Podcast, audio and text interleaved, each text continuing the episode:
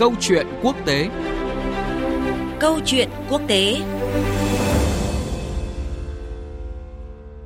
Kính chào quý vị và các bạn. Thưa quý vị, ngày hôm qua mùng 5 tháng 10, sau nhiều tháng bế tắc, bất chấp Triều Tiên vừa tiến hành một vụ thử tên lửa trong tuần, Mỹ và Triều Tiên đã nối lại các cuộc đàm phán cấp chuyên viên về chương trình hạt nhân của Bình Nhưỡng. Thế nhưng trái với kỳ vọng của các bên, trong tuyên bố mới nhất, đại diện đàm phán của Triều Tiên vừa thông báo cuộc đối thoại Mỹ-Triều lần này đã thất bại. Mặc dù vậy, phía Mỹ sau đó lại ra tuyên bố ngược lại, khẳng định nước này đã có các cuộc thảo luận tốt đẹp với phía Triều Tiên.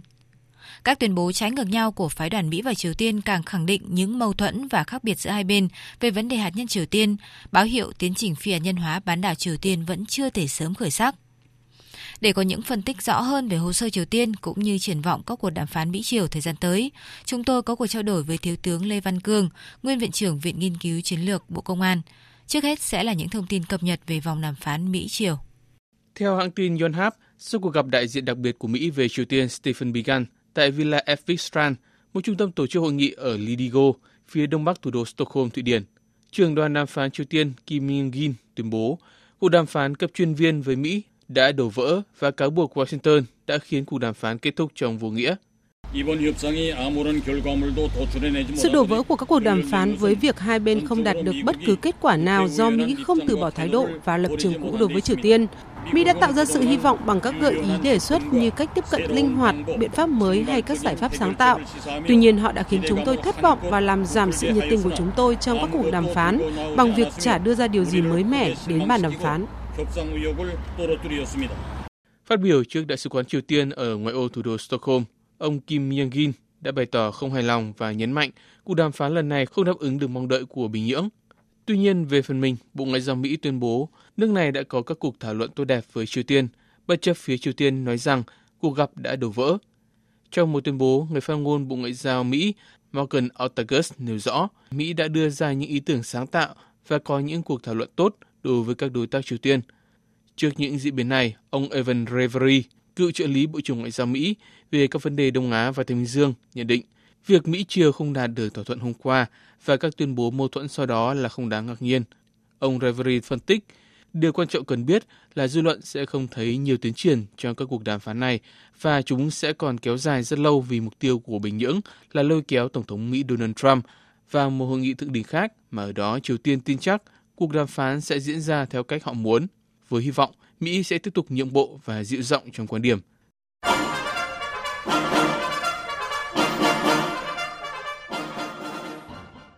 Vâng thưa quý vị, cùng với các tuyên bố trái chiều của hai phía Mỹ và Triều Tiên, hiện đã có nhiều luồng quan điểm khác nhau về kết quả vòng đàm phán mới nhất.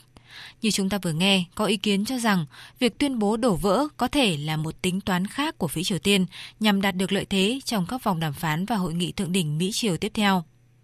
Trong khi đó, Mỹ thực tế có thể đã có những nhượng bộ chiến lược trong vòng đàm phán lần này, đó là cách tiếp cận mới, chia nhỏ vấn đề để thực thi thỏa thuận đạt được giữa hai nhà lãnh đạo Mỹ-Triều trong cuộc gặp thượng đỉnh lần đầu tiên vào tháng 6 năm 2018, chứ không đòi hỏi phía Triều Tiên thực hiện cả gói lớn như trước. Tuy nhiên, có lẽ hai bên vẫn cần có những bước đi tích cực hơn nữa mới có thể tiến tới một cuộc gặp thượng đỉnh lần thứ ba – để có những phân tích rõ hơn về những tính toán và các bước đi của Mỹ và Triều Tiên hiện nay, chúng tôi có cuộc trao đổi với Thiếu tướng Lê Văn Cương, Nguyên Viện trưởng Viện Nghiên cứu Chiến lược Bộ Công an. Mời quý vị và các bạn cùng nghe. À, xin chào Thiếu tướng Lê Văn Cương ạ. Xin chào biên tập viên Phương Hoa và quý vị thính giả nghe đài tiếng nói Việt Nam.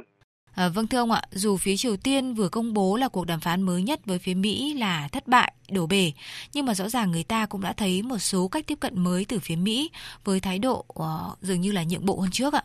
À, trước hết thì ông có thể phân tích những tính toán từ phía Mỹ với cái cách tiếp cận khá là mới trong vòng đàm phán lần này ạ. Trước hết,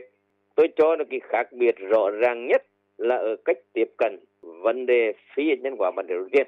Cái khác nhau ở chỗ trong hai cuộc gặp ở Singapore và Việt Nam về phía Hoa Kỳ chính quyền Donald Trump đưa ra một yêu cầu bắt buộc, mang tính tiên quyết, là yêu cầu Triều Tiên phải từ bỏ hạt nhân toàn diện, có kiểm chứng và không đảo ngược. Rồi sau đấy thì Hoa Kỳ mới gỡ bỏ trừng phạt cấm vận. Đây người ta gọi là gói lớn gói tổng thể. Thì lần này, phái đoàn Mỹ lắng trên lên bàn với Triều Tiên, một gói nhỏ hơn, bóc ra một mảnh nhỏ, chỉ cần 10-15% trong gói lớn thôi. Ông ta sẽ yêu cầu Triều Tiên trong vòng thời gian nhất định, hai ba năm ông Triều Tiên phải phá bỏ cái trung tâm làm dầu urani ở dung viên Đấy, Mỹ sẽ có kiểm tra Triều Tiên đồng thời sẽ hạn chế cái nghiên cứu thử nghiệm tên lửa đạn đạo và dừng lại tất cả những sự tên lửa trong vòng 20 năm. Đây là cái gọi nhỏ trong gọi lớn. Đáp lại thì phía Hoa Kỳ cũng sẽ giảm bớt một số lệnh trừng phạt cấm vận, nới lỏng cấm vận. Ờ, vâng ạ, bất chấp cách tiếp cận khá mới như ông vừa phân tích thì rõ ràng là phía Triều Tiên vẫn đang có những cái tính toán riêng đòi hỏi Mỹ phải nhượng bộ nhiều hơn. À, theo ông, với những mâu thuẫn và rằng dai như hiện nay thì tiến trình đàm phán Mỹ-Triều sẽ tiếp diễn ra sao cho đến trước cuộc bầu cử Tổng thống Mỹ vào năm tới ạ?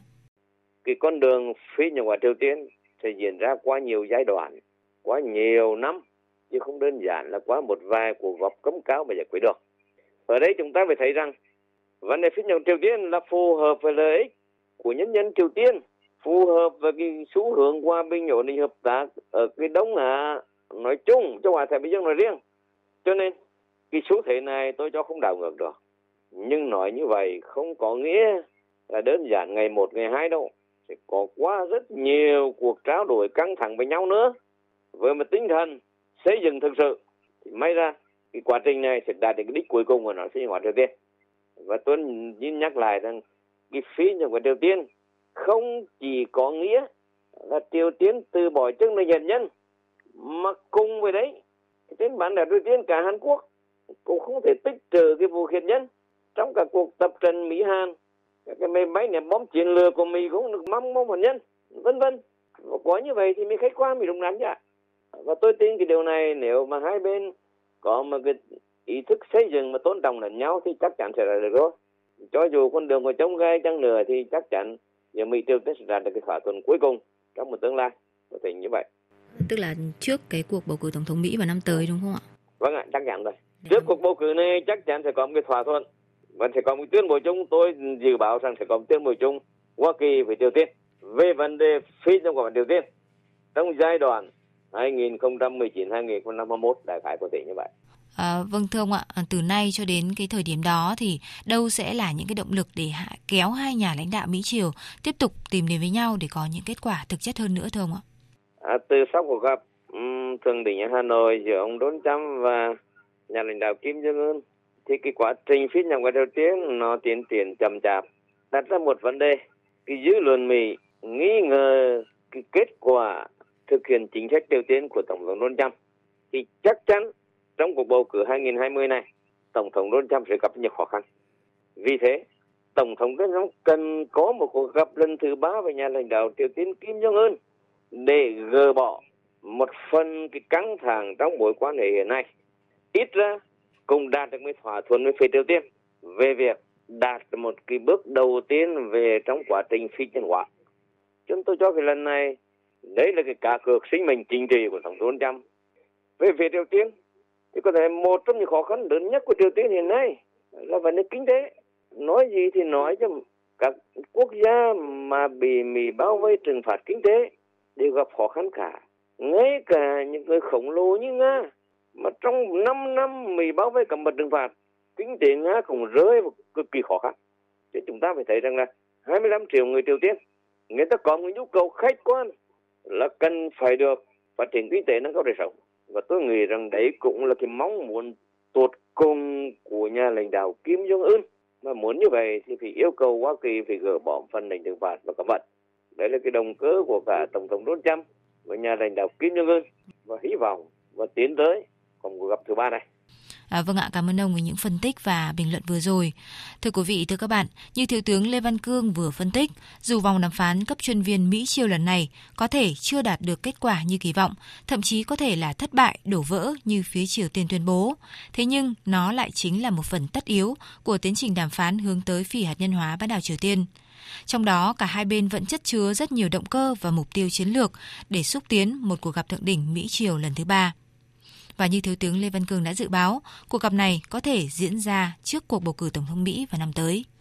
Thưa quý vị, tới đây, chương trình Câu chuyện quốc tế cũng xin dừng lại. Cảm ơn quý vị đã chú ý lắng nghe. Chương trình do biên tập viên Phương Hòa thực hiện.